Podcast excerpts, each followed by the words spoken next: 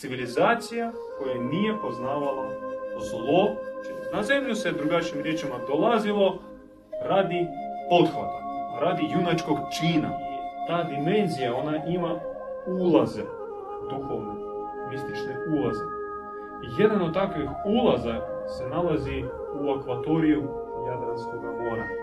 Tragedija osobno Eskalona i Togotog Atlantide bila tome što su mi prihvatili eros, požudu, kao superiornu vrstu ljubavi. Vanjskim osjetilima i uzrok posljedica, taj logički način funkcioniranja našeg racija. Ali čovjek je puno kompleksnije biće i ono ima i drugačije osjetila i drugačije razine. I ponekad ti nešto znaš, sigurno znaš, a odakle to znaš ne možeš objasniti. Jednostavno znam. I objasniti teško, a dokazati još teže. Kako prorok zna da njemu govori Bog. I kad dolaze, recimo, poslaniku Kristu, ti govoriš u ime Oca, a ko ti je da upravo? Kako dokaži da si zaista upravo. A ne treba dokazivati. Krist govori, onaj ko ima uši, nek čuje. Onaj ko ima oči, nek vidi. Da. A ja jesam. Ja govorim ono što sam vidio kod Oca i prenosim ono što sam čuo od Oca i ništa od sebe. Atlantida, možda najneki opipljivi trak je ostavila u ranjoj elinskoj kulturi, civilizaciji, kretomenojskoj civilizaciji, kao koljevci Elade. I mitovi te početne Elade nama mogu prenijeti vrlo, vrlo bogate poruke. Samo ih treba znati protumačiti, znati pročitati. I naš duhovni učitelj, Otac Ivan, Bogumil, mi vjerujemo i milijune puta smo se u tome osigurili da ima dar čitanja, dešifriranja drevnih kodova i poruka. Imao sam priliku usporediti komentar, odnosno tumačenje mitova još iz škole, odnosno fakulteta, kako službena književna komparativistika to tumači, mitologija, i kako tumači Otac Ivan. I meni bilo osobno puno draže slušati komentare Oca Ivana. Sjećam se, kao klinac još bježao iz škole, neki tamo prvi, drugi razred srednje škole, bježao sa nastava glupih i bježao u knjižnicu. Jer nije bilo gdje zima, gdje ćeš? Bježeš u knjižnicu. Onda uzmeš knjigu, mitovi drevni antički grčki i čitaš. Zeus, Atena i tako dalje. I sjećam se svojih doživljaja. Bilo meni odmah smetalo ponašanje bogova nalik ljudi. Ljubomora, neka zavada, smišljanje, neke svađe među njima, podmicanje i tako dalje. I svojim dječjim umom pokušavao sebi nekako objasniti, a zašto je to? A srce meni nikako nije moglo to prihvatiti, jer intuitivno sam osjećao da božanstvo, ako se radi o božanstvima, moraju biti idealni. Znači, oni moraju biti super idealni i nemati odnosa kao što ih imamo mi ljudi. Pošto mi smo ljudi, oni su božanstvo, oni su idealni, mi nismo idealni. To je za moj dječji um bila aksioma. I toga nisam mogao pronaći u postojećim komentarima tih drevnih mitovom. I kada sam čuo kako otac Ivan komentira isti mit koji sam čitao u onoj knjizi budući klincem i kako on tumači, kako on stvarno uvidio i pokazao, imao ključ otvoriti onu vanjštinu priče i ući u dubli sadržaj i otvoriti zapravo bezgrešnost mita i poruku čistoće, poruku časti, poruku pravednosti, poruku pravde, poruku ideala, onda se izlječila ta dječja trauma, što ipak bogovi su bogovi, a nama je da se stremimo postati nalik oni. Znači, sve stalo na svoje mjesta. Isto tako, čitajući Stari Zavjet. Imali smo kući knjigu Starog Zavjeta za djecu, Biblija za djecu, sa slikama, sad bojim se da pogrešim, jednog Francuza, gravure. Tako je, možda ste vidjeli, imali ste tako. Makropisivanje. Da, kao od printanje, crno-bijelo. I od samog početka, od trenutka kada Bog istjerao Adama i Evu iz raja i još je postavio anđela sa mačem koji se vrti, sa vatrenim mačem, da ih ne pusti nazad. To je bio isto za moj dječji čin nepravedan. Šta su oni tako napravili da Bog ih se naljuti i počne ih proklinjati, huliti. Ti, Eva, ćeš u mukama rađati djecu, a ti, Adame, ćeš se znojiti da zaradiš sebi komad kruha i proklet si ti i prokleta je zemlja zbog tebe. Bože, a šta su napravili? A pojeli su nešto, malo prekršili su njegovu zapovijed. I onda, dobro, mislim, ok, ja sam glupiji, a to je knjiga sveta, idem dalje. I tu priča o Kainu i Abelu. Dvoje su braće i oboje žele nekako zadovoljiti Boga. I jedan donese njemu povrće i voće i ovaj samo se okrene. Fuj. A drugi paster pa donese ovčicu i zakolje ovčicu. I stavi je na oltar, sprži i miris pržene ovčice zadovolji osjećaj Boga. I on primi žrtvu Abela, odbaci žrtvu Kaina, isprovociran, to je bilo očito da isprovocira jednog brata da krene protiv drugog, taj dođe, ubije. I onda proklet Adam, ali nek bude proklet onaj koji digne na njega ruku. Znači, proklet je Kain, ali ga ne smijete dirnuti jer vi ćete još prokleti. Neka živi ovako i sjeme Kainovo prokleto. I tako dalje. I valjda imali ste slični osjećaj, unutarnji osjećaj nepravde, osjećaj da nešto ne štima u ovoj priči i nismo mogli objasniti, dok, opet, kažem, pomazanik Ivan Bogumin kroz svoje seminare, svoju školu, pokazao kako treba gledati i Stari Zavjet i kako treba gledati toga Boga, zapravo nikakav nije Bog, nego uzurpator, demiurg, koji povukao duše sa visokih nebesa, prevario, smjestio ih u jedan koncentracijski logor koji je nazvao Edenski vrt. I kad su oni malo progledali da su zarobljeni, onda je on ih istjerao, ali je zarobljavao. Reći.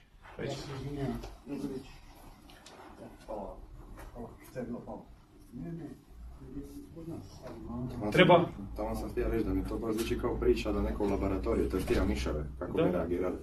Pa zato, onda Potop on kaže, razočarao se, znači nije uspio projekat. kojih je izdvojim jednu vrstu, znači novinu, pa ćemo dalje krenuti razvijeti. Onda opet se razočara, šta ćemo maknuti? Ne, ćemo, ajde, ubacimo Isusa, neka ga zakolju, znači razapnu, krvlju polimo, sve njiho škropimo i na takav način ja ću odgoditi sljedeći potop.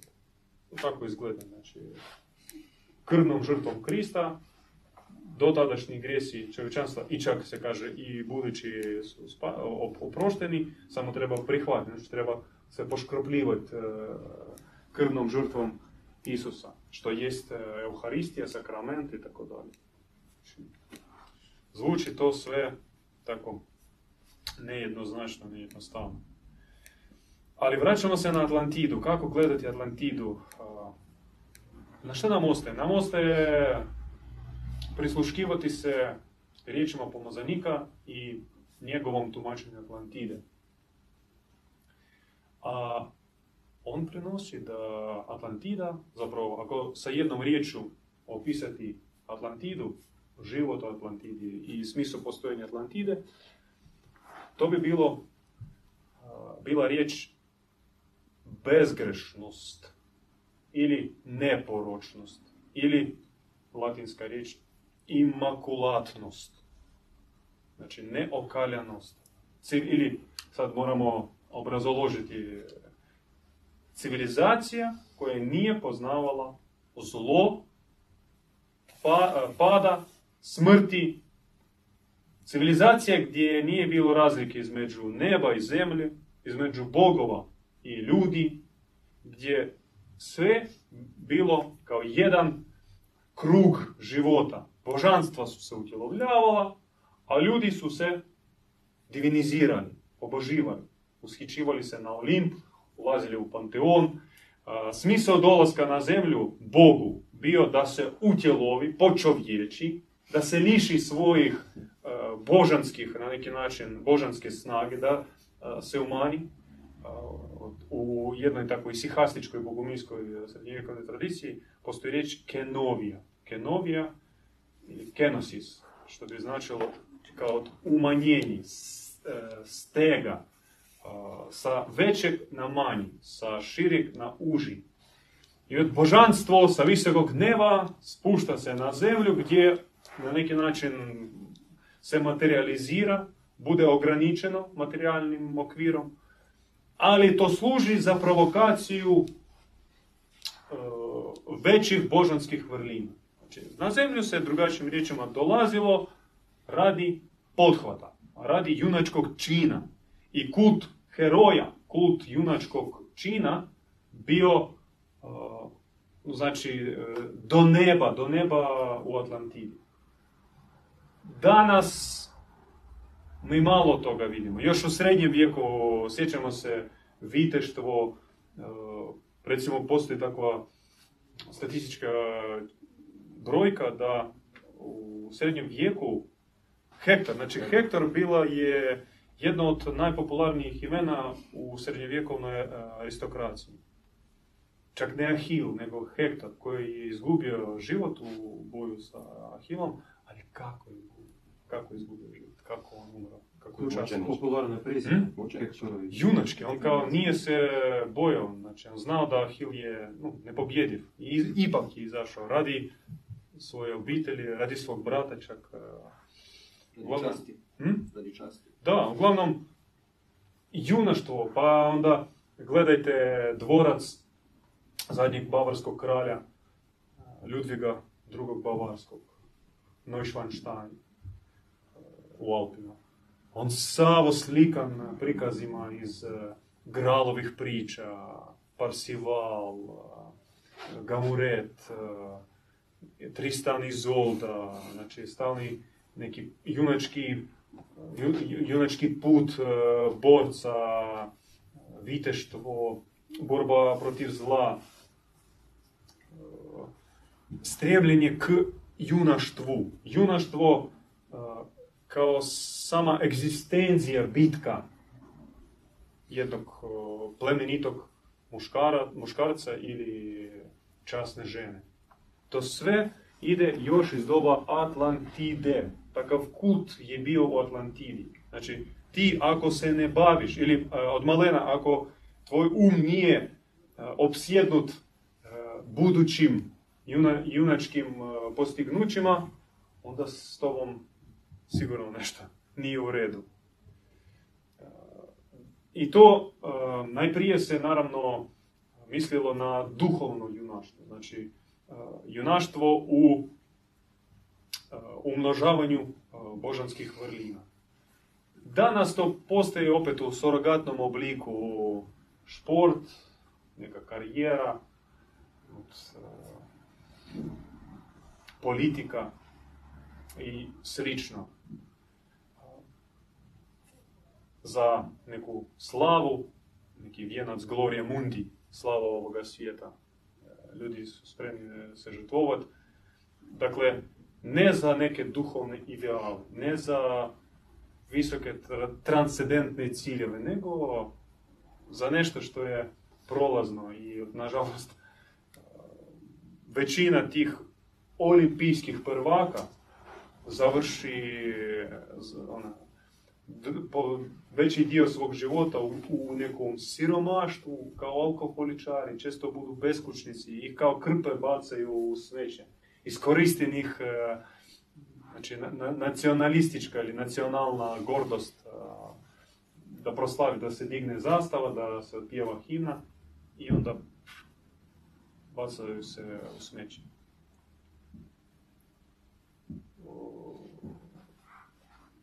Civilizacija anti-atlantitska, civilizacija anti-junaštva, civilizacija anti-pravde, anti-istine.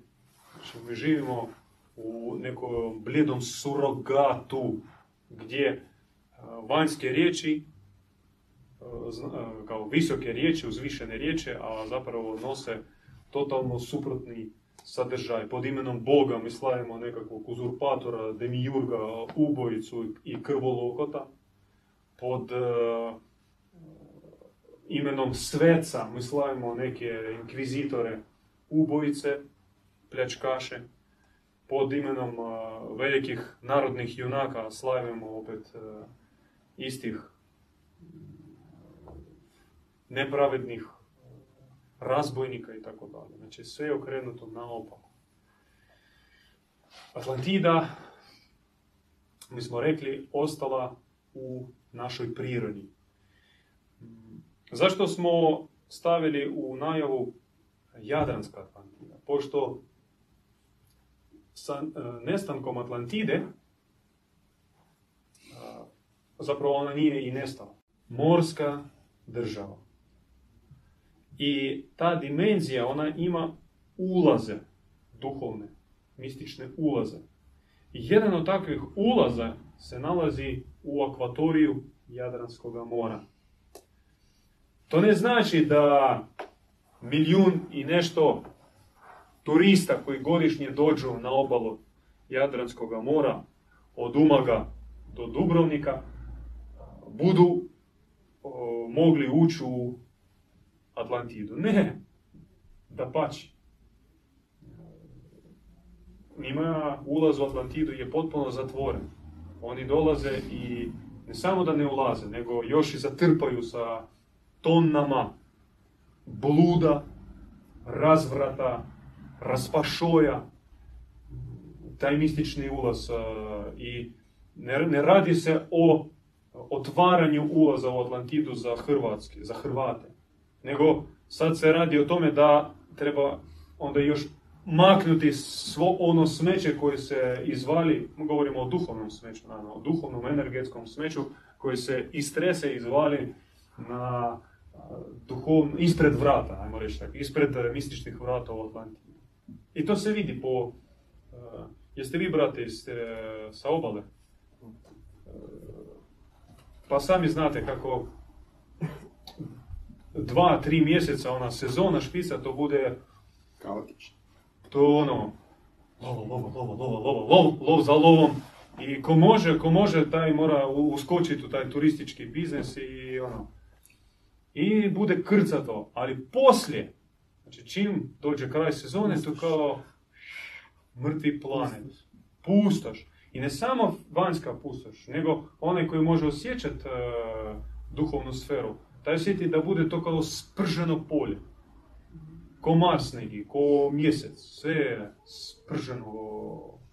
I taj novac ne donosi nikakve sreće, samo gledaš na ljude na moru koji živu zapravo u takvim, no skoro idealnim ekološkim uvjetima, dobro sad, no boljim od drugih lokacija. Tu ti je more, tu ti je zdrava hrana, zrak i tako dalje, ali svi su bolesni. Već u 40 godina čovjek izgleda ko starac, ko neki invalid, njemu vidiš unutarnji organi su potrošeni na alkoholu, na cigaretama, na drozi. I kakva Atlantida, ma kakva Atlantida, kakvi ideali, kakvo ushićenje. Dakle, Jadransko more u sebi skriva mistični ulaz u Atlantidu i taj ulaz se ne otvara bilo kom. On se otvara samo pozvanim, odabranim dušama. I on je bio otvoren Otcu Ivanu Bogumilu. Kad je on 2005. godine boravio u Hrvatskoj i sa velikim trepetom je, sa velikim poštovanjem, nježnim pristupom se kupao u Jadranskom moru, on uvijek blagoslivio. Tada se rodila njemu molitva o majko more, preokrenuto nebo, operi me u svojim svetim vodama. Znači, i on svoje učenike podučavao kako treba sa velikim trepetom u srcu pristupati kupanju u moru, kako more je svetinja, kako treba ući u duhovnu dimenziju, kako more je zapravo jedna od hipostaza boginje majke. Majka je nebeska, ali ona je i zemaljska. U slavenskim narodima ostalo je ime majka sirova zemlja, majka zemlja, ali i majka more. Stvarno je more kao jedno krilo majčina, kao majčina utroba. I imajući takav trepet, mi zapravo i možemo ući u duhovnu dimenziju. Mi jesmo iz mora, mi smo na 70% naš kemijski sastav naše krvi sličan sa morskom vodom.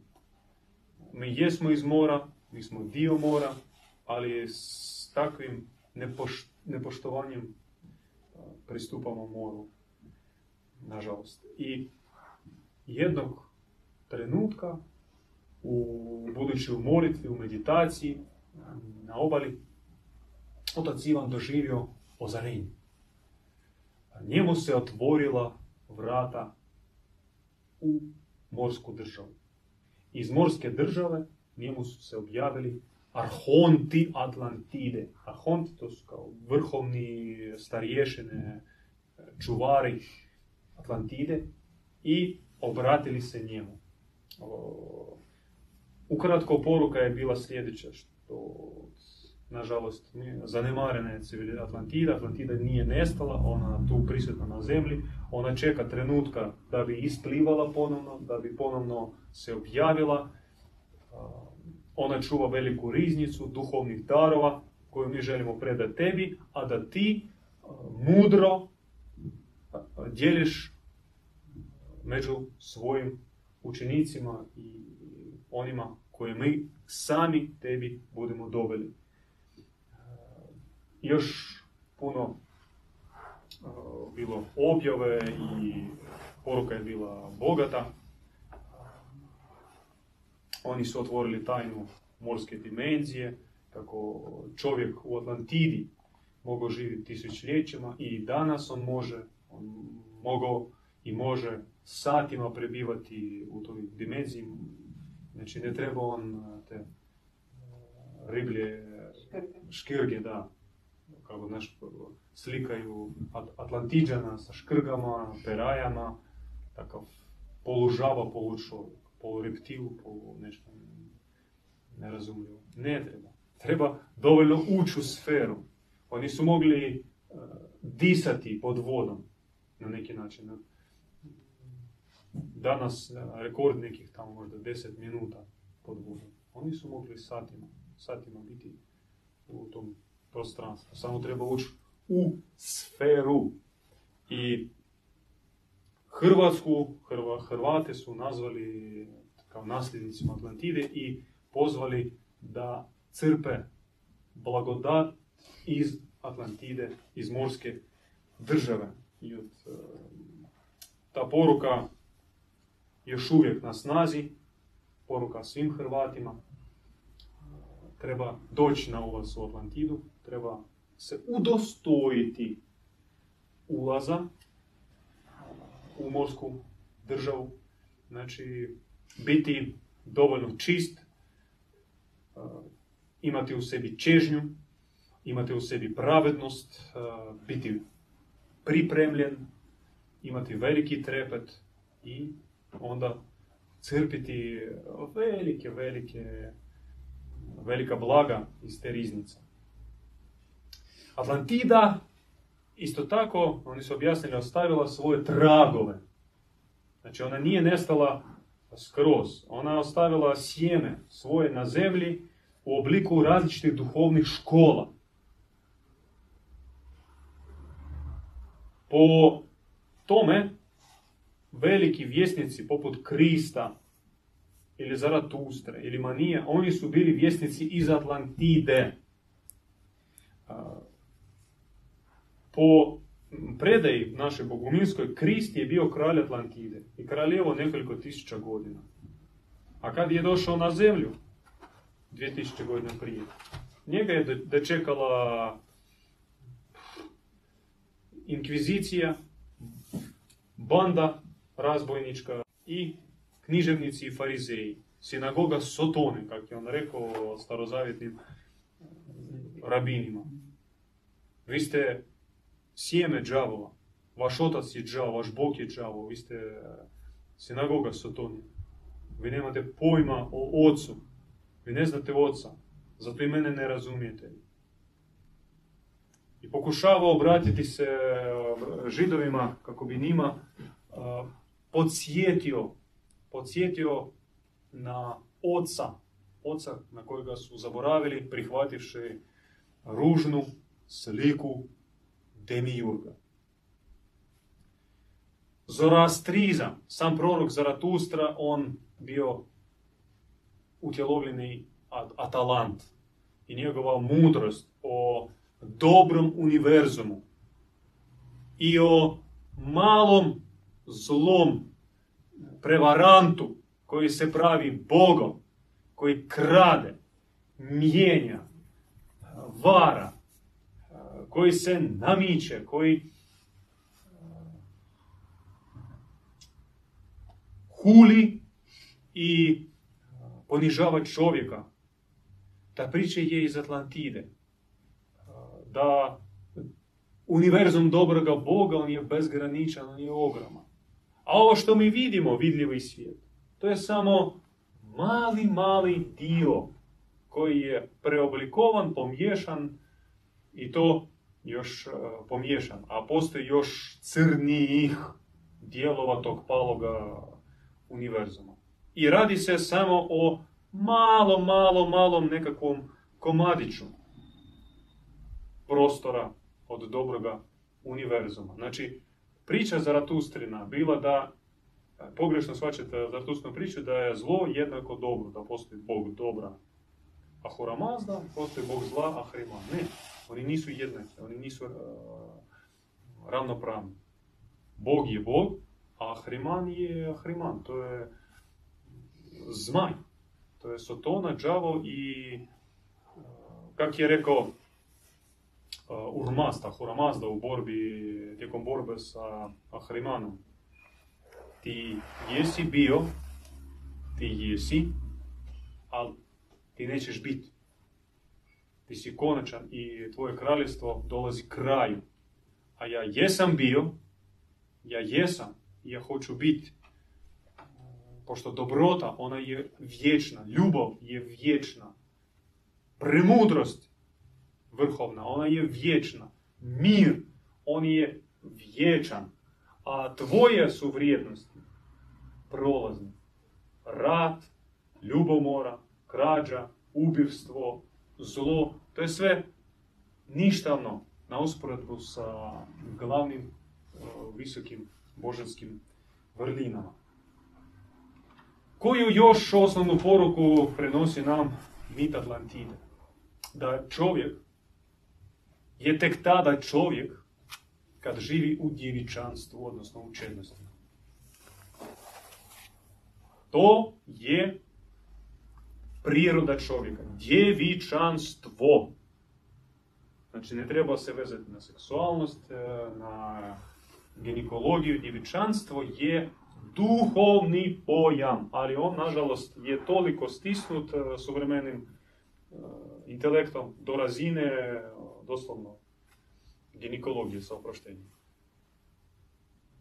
Djevičanstvo kao originalna priroda neokaljanog čovjeka, Bogo čovjeka, čovjeka nebeskog, koji dolazići na zemlju, podvrgava se oskvrnjenju, kvaru, pokvaruje se. I taj kvar on je vanjski, on nije duboki, ali njegova priroda djevičanstva se smrzava, paralizira se, a vanjski dio, onaj pokvareni, preoblikovani, aktivira se. I čovjek, današnji, suvremeni, on zapravo živi onu vanštinu pokvarene svoje prirode, u kojoj naravno ima ostatke od originala, ali sve je to neka smjesa. U njemu ima nešto od pravednosti, ali sa primjesom koristi. U njemu ima i ljubavi, ali i sa ljubomorom. U njemu ima i dobrote, ali sa nekim egoizmom. Znači sve je pomiješano. I zadatak je čovjeka izbrisati vanjsku ovu pomiješanu surogatnu prirodu i doći do svog unutarnjeg netaknutog sadržaja. I o tome su učili, uče danas i budu učili sve istinske duhovne škole svijeta, među kojima bogumilstvo je zlatna loza. Sva duhovna praksa se svodi na probuđenje unutarnjeg, netaknutog, neoskvrnjenog čovjeka i eliminiranje vanjskoga, pomiješanoga, pokvarenoga. To znači i na razini intelekta, ono kako mi razmišljamo, to je pomiješani način razmišljanja, poremećani, pokvareni. Njega se treba riješiti. Deaktivirati racionalnu svijest i pogotovo bezdanu septičku jamu podsvijesti i aktivirati nadsvijest koja do sada je zapečačena. Sluh naš kao slušni otvor maknuti i aktivirati slušnu membranu koja može čuti dublje, čuti istinu. Mi smo ogluhli na istinu. Mi smo oslijepli na Boga, na božanstvo. Jednostavno slabo vidimo. Nego nam pogled se zakači na nenužno, na nisko, na palo, na oskvrnjeno. Pa i usta naša, i srce naše, i tijelo naše mora se promijeniti sva priroda čovjeka. I krv se mora promijeniti, i kosti, i meso, a da ne kažem o suptilnoj prirodi koja je isto pomiješana. I do nje treba doći i promijeniti ta suptilna tijela. Znači potrebno aktivirati duhovno tijelo, duhovno srce koje je smješteno u ovom dijelu. Treba aktivirati duhovnu svijest, duhovni sluh, duhovni pogled. Treba se naučiti duhovno oslovljavati mudrost, premudrost, da naša usta se pretvore u organ hvalospjeva, da veliča božanstvo na nebesima, božanstvo na zemlji, božanstvo u ljudima. I djevičanstvo danas otvara se kao kultura života. Znači, bilo koji aspekt sada vi dodirnite, on pozvan da nosi na sebi obilježje djevičanstva. Naprimjer, recite, bilo koji aspekt čovjekovog života. Hrana, apsolutno. Postoji požudna hrana koja raspaljuje strasti, naprimjer meso, masna hrana, a postoji djevičanska hrana koja i tebe i na neki način zasiti, ali opet ne otežava, ne zazemljuje tebe, ne prizemljuje, ne ostavlja u tebi vibracije straha i to je opisano u Oksitaniji, Langedok, najbogatije zemlje srednjovjekovne Europe, Kraljevina Bosna, gdje je sve cvatalo, sve se uspjevalo, a živjelo se na taj bogomilski način. Gdje su živjeli bogomili, sve je cvatalo. I život bio drugačiji, nije bilo zla nikakvog, i opet sve cvatalo, sve se uspjevalo. I zato knez ovoga svijeta, kroz svoje crne institucije, naravno, htio da to uništi. Uništi jezgru alternativnog života, jezgre neke otočiće Atlantide, koje pokušavala ponovno zaživjeti. Naravno, u tom mračnom razdoblju to nije uspjevalo i dan danas to je rizično, pošto ovo je sad na neki način prolazno vrijeme i sad vrlo rizično. Gdje će? Hoće li zemlja, čovječanstvo prihvatiti poruku i svoju misiju? Hoće li zaživiti tu misiju koja je dana od neba po ispravljenju i sebe i svijeta? A može skroz degradirati, pasti i odabrati antikriste, neke crne došljake, gusare iz tamnih svjetova, njih uzdignuti na pozornicu, ih slušati, veličati i dalje degradirati, dalje se već ne dedivinizirati, znači sad uopće o tome ne pričam, nego dehumanizirati se. Od sad veliki rizik je u dehumanizaciji čovjeka, znači odricanje od, čak od ljudske prirode na način čipiranje, znači već čovjek skoro 20 sati spoji na internet, a dalje još više, pa čipizacija, nanotehnologije, virtualizacija života i takozvana singularnost. Znači kada ne znaš ko si ti čovjek ili android, ili već mi vidimo robot u Saudijskoj Arabiji, da Sofija dobila državljanstvo, a kaže tvorci njezini da teoretski, znači, za 10 godina bi moglo doći do neke već te singularnosti, ali ako se trend sačuva u pozitivni, znači na vrhu kako sad ide, može već do 21. godine, tamo, za nekih računa. 4-5 godina već ćemo živjeti po okruženju tih robota i vjerujte, bit će ljudi koji će svjesno htjeti se stapati s njima. Eto, znači, kultura djevičanstva. Djevičanstvo u odnosu, djevičanstvo u braku, djevičanstvo u rađanju i odgoju djece, djevičanstvo u odnosima među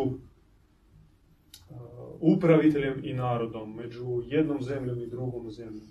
Djevičanstvo pozvano da obuhvati sve sfere djelatnosti čovjeka. To je kao nova kultura življenja. Do sada smo živjeli pod znakom požude, znači požuda je bila u temelju naše civilizacije. A požuda je se na neki način kao to, proširila u podraznim oblicima zla, škrtosti, bahatosti, egoizma. To su sve oblici požude. Od požude dolazi rat, od požude dolazi zloba, od požude dolazi narcisoidnost, samozaljubljenost. Od požude dolazi fašizam. Sve to ide od požude. Požuda je bila ključ pada Atlantide. Mi smo rekli da Atlantida je pala. Na neki način, kao jedan dio Atlantide je pao. Veći dio, naravno, je otišao u duhovnu dimenziju, ali onaj ostatak koji je bio nije pao. I zapravo početak pada Atlantide je bio razlogom zašto ona morala otići sa zemlje. Riječ kratko taj mit o jednom otoku Atlantide, gdje je kraljem bio Eskalon, počeo se iskušavati, napadati od strane crnih. I prvo oni su pokušavali na grubi način, kako inače, ali kroz stoljeća Atlantida uvijek uspijevala pobijediti očite grube navale zla. I onda su oni smislili lukavi takav trik, počeli pokazivati iluzion, kino. Znači kako vi ste unazad ili vi ste degradanti, primitivci. Pogledajte, mi vam nudimo arhitektura, brodogradnja, znanosti, matematika, geometrija, puno toga. I Atlantiđani gledali su, wow. I na kraju ovi crni nisu bili pažljivi, pa pokazali među ostalom i ratove, i oružje, i sve. I Atlantiđani su se prepali i povukli su se. I trebalo opet vremena, znači stoljeće ili tisućljeća, ponovno vratiti i opet kino, ali već bili su pametni ovi crni, pa nisu pokazali rat, oružje, glad na zemlji, jad, nego samo ovu stranu tehnologije, znanosti, superintelekt. I Eskalon, koji je bio kralj, on isto bio prisutan i on pitao, a gdje je ključ razvoja? Rekli, znate, vi ste ograničeni, pošto vam je potreban novi izvor energije da se dogodi skok. A koji to je energija? I od energija Erosa. I ne znate Eros. Eros to je nuklearna energija nasprem ugljenu, nasprem onim cijepanjem drva.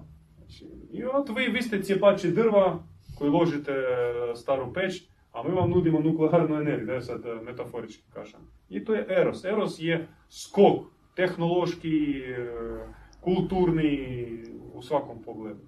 I tragedija osobno Eskalona i tog otoka Atlantide bila u tome što su mi prihvatili Eros, požudu, kao superiornu vrstu ljubavi. I jeste oni počeli spoznavati, oni su bili okriljeni, Eros, seksanje, znači, erotska kultura, erotska misao, oni su se napuhali, dignuli, ali sa duhovne točke gledišta oni počeli gubiti ono netvarno, neokaljano svjetlo čistoće, unutarnju četnost. I ono veći dio Atlantide se povukao, vanjski to izgledalo kao tsunami, poplave, ali Atlantiđani su bili pripremljeni, znali da dolazi neke katastrofe i to prihvatili hrabro, junački, požrtvovno. Pristali su na mučeništvo ljubavi da bi ostali na zemlji i hranili, ne napustili civilizaciju, našu zemlju skroz, da čovjek ne padne u đavolje stanje. I od korijen naše civilizacije tamo, u onom palom otoku Atlantide. Kako? Kretomenojska civilizacija ili još prije, to sad manje bitno, uglavnom od tog erosa došlo do i ratova, i ubivstva, i bratoubojstva, i građanskih ratova, kada brat na brata, sin na oca, kći na majku. I završili smo sa 2 svjetskih rata tek u 20. stoljeću. Na granici nekoliko puta bili smo na rubu nuklearnog rata i rizika. Nuklearna energija, nuklearne katastrofe, uništena je priroda, čovjek izgubljeni totalno, svaki orijentir moralne vrijednosti, degradacija totalna. I to smo mi, bivši Atalanti, bivši polubogovi, što smo se pretvorili? Jadno, strašno i normalno. Ključ oporavka, ključ rehabilitacije, osnovno sredstvo je djevičanstvo nasuprot erosa. Potrebno je ugasiti unutarnju vatru erosa. A to ne može čovjek svojom snagom, svojim naporom, niti askezom, niti bjegom u šumu ili životom na nekom ekoimanju. To je potrebna transcendentalna pomoć one koja je u našoj kulturi, u našim jezicima poznata kao prečista, prečista ili vazda djevica, vazda čista, immaculate, imakulata. Zašto ugasiti? Zašto ne naći duhovno kao prototezu tom ovozemaljskom? U smislu da to stoji nekako... A to možeš... Tipa da sve ovo što je loše u ovozemaljskom, iz recimo razvoja ljudskog uma, mentalnog kapaciteta, pomicanja granica, to sve loše eliminiraš, ostaviš samo najbolje i s druge strane isto radiš na duhovnom. Zar to nije onda nekakav... Kako bi rekao? To se zove sublimacija. U smislu što moraš se posvetiti u potpunosti jednome ili drugome. Mi govorimo o dvaju različitih suprotnih načela, počela. Eros se može sublimirati, znači eros se ne ograničava grubim formama, tipa pornografija. Eros u kiparstvu, eros u misli, eros u stvaralaštvu, eros u romantizmu, sublimirane forme, koji zapravo je destruktivan u konačnosti, on je konačan, ograničan i strašno primitivan nasprem onoga što otvara djevičanstvo. Ali shvatiti djevičanstvo iz točke gledišta erotomana gotovo je nemoguće. Može se ako duša ima poziv, ima u sebi ne do kraja izgubljeni živac djevičanski, tu unutarnju čednost, koji može izrezonirati na poziv, duhovni poziv, premudrosti. I takva duša, ona stvarno može ući u djevičanski takav prostor, dimenziju i živjeti i uvidjeti bezgranične horizonte i bogatstva te kulture koja je neusporedivo veća i prekrasnija i ona je kreativna, ona je perspektivna, ona vodi ka produžetku života, ona vodi ka smirenju čovjekove strasti, a sa tim čovjek se pojednostavi, on prestane biti četvrostruki, iskrivati, lagati, pretvarati se, maskirati se, nametati se, bojiti se za mjesto pod suncem, sukobljavati se i tako dalje.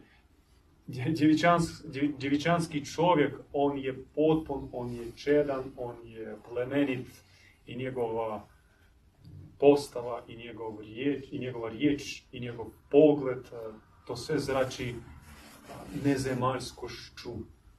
Djevičanstvo, kako dolazi iz vječnosti, ono vodi u vječnost, i kako dolazi od Boga, ono i vodi ka Bogu, pošto Bog je djevičanski, Bog nije superfalos. Naravno, ovaj Jahve Elohim, Bog starog zavjeta, on kaže plodite se i množite. On prvo što posvećuje genitaliji. To je prva zapovjed. I što prvo napravi svećenik kad dođe u kuću posvetiti? On posveti bračni krevet.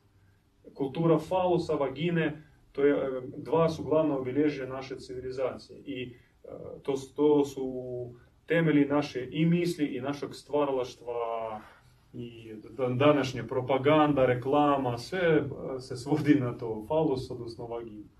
Tako, vagino i falusocentričan čovjek,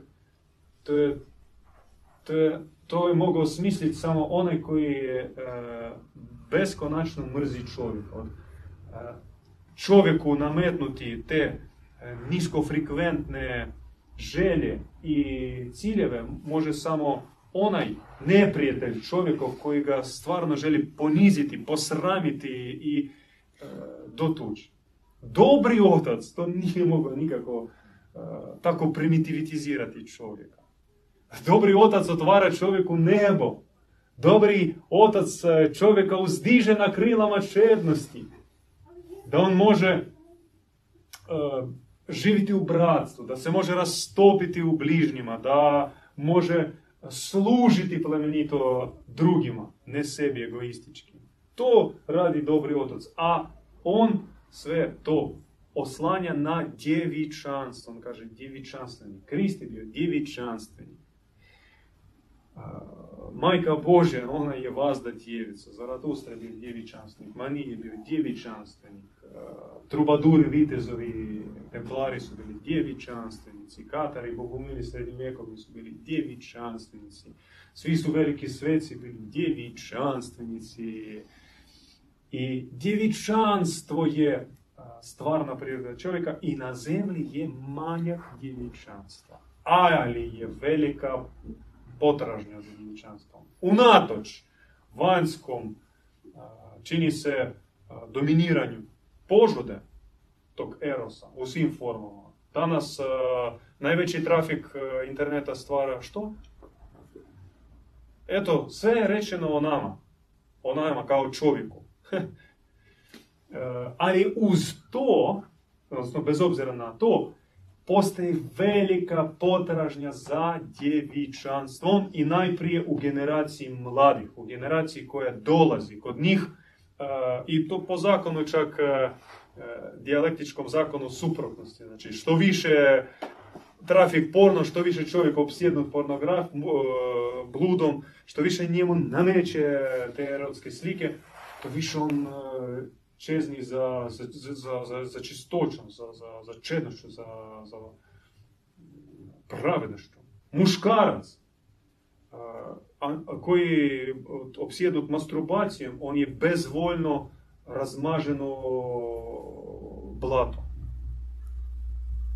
On tek može biti muškarac, može biti otac, može biti vitez, može biti borac, može biti ratnik kada živi u djevičanstvu. Žena koja je opsjednuta seksualnom magijom zavođenja, laskanja, seksualne privlačnosti, ona pretvara se u vješticu i invalida duhovno.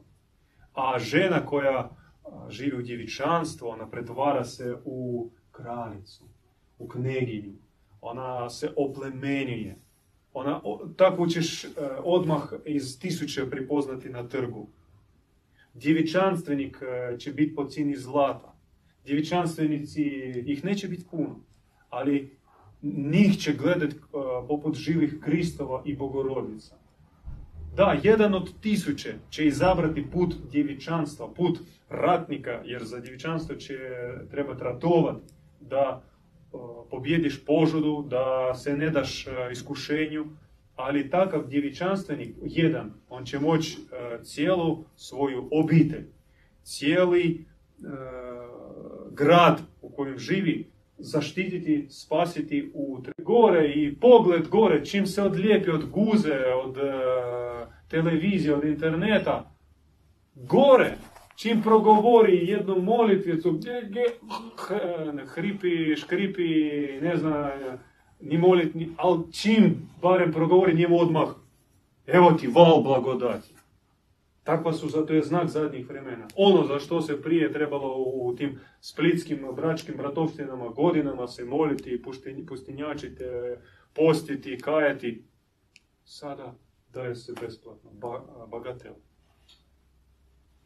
Pošto su takve zalihe i takva su vremena, stisnuto je vrijeme, tama prije odlaska želi se osvetiti i uništiti što više moguće ljudi i njih ubaciti u neke astralne provalije i labirinte. I naše je da se ne damo, i ne samo za sebe, nego i za druge. Potrebno postati provodnici oceana sakupljene blagodati, i to jest put ratnika. Danas nije blagoslovljeno baviti se biznisom, skupljati neke sebi medalje, činove, politikom. To je sve prolazno, to sve pripada staroj civilizaciji koja odlazi. Danas ima samo jedan blagoslovljeni posao. To je postati vjesnik svevišnjega, to je postati ratnik svjetlosti, postati vitez, odnosno vitezica nebeske ljubavi.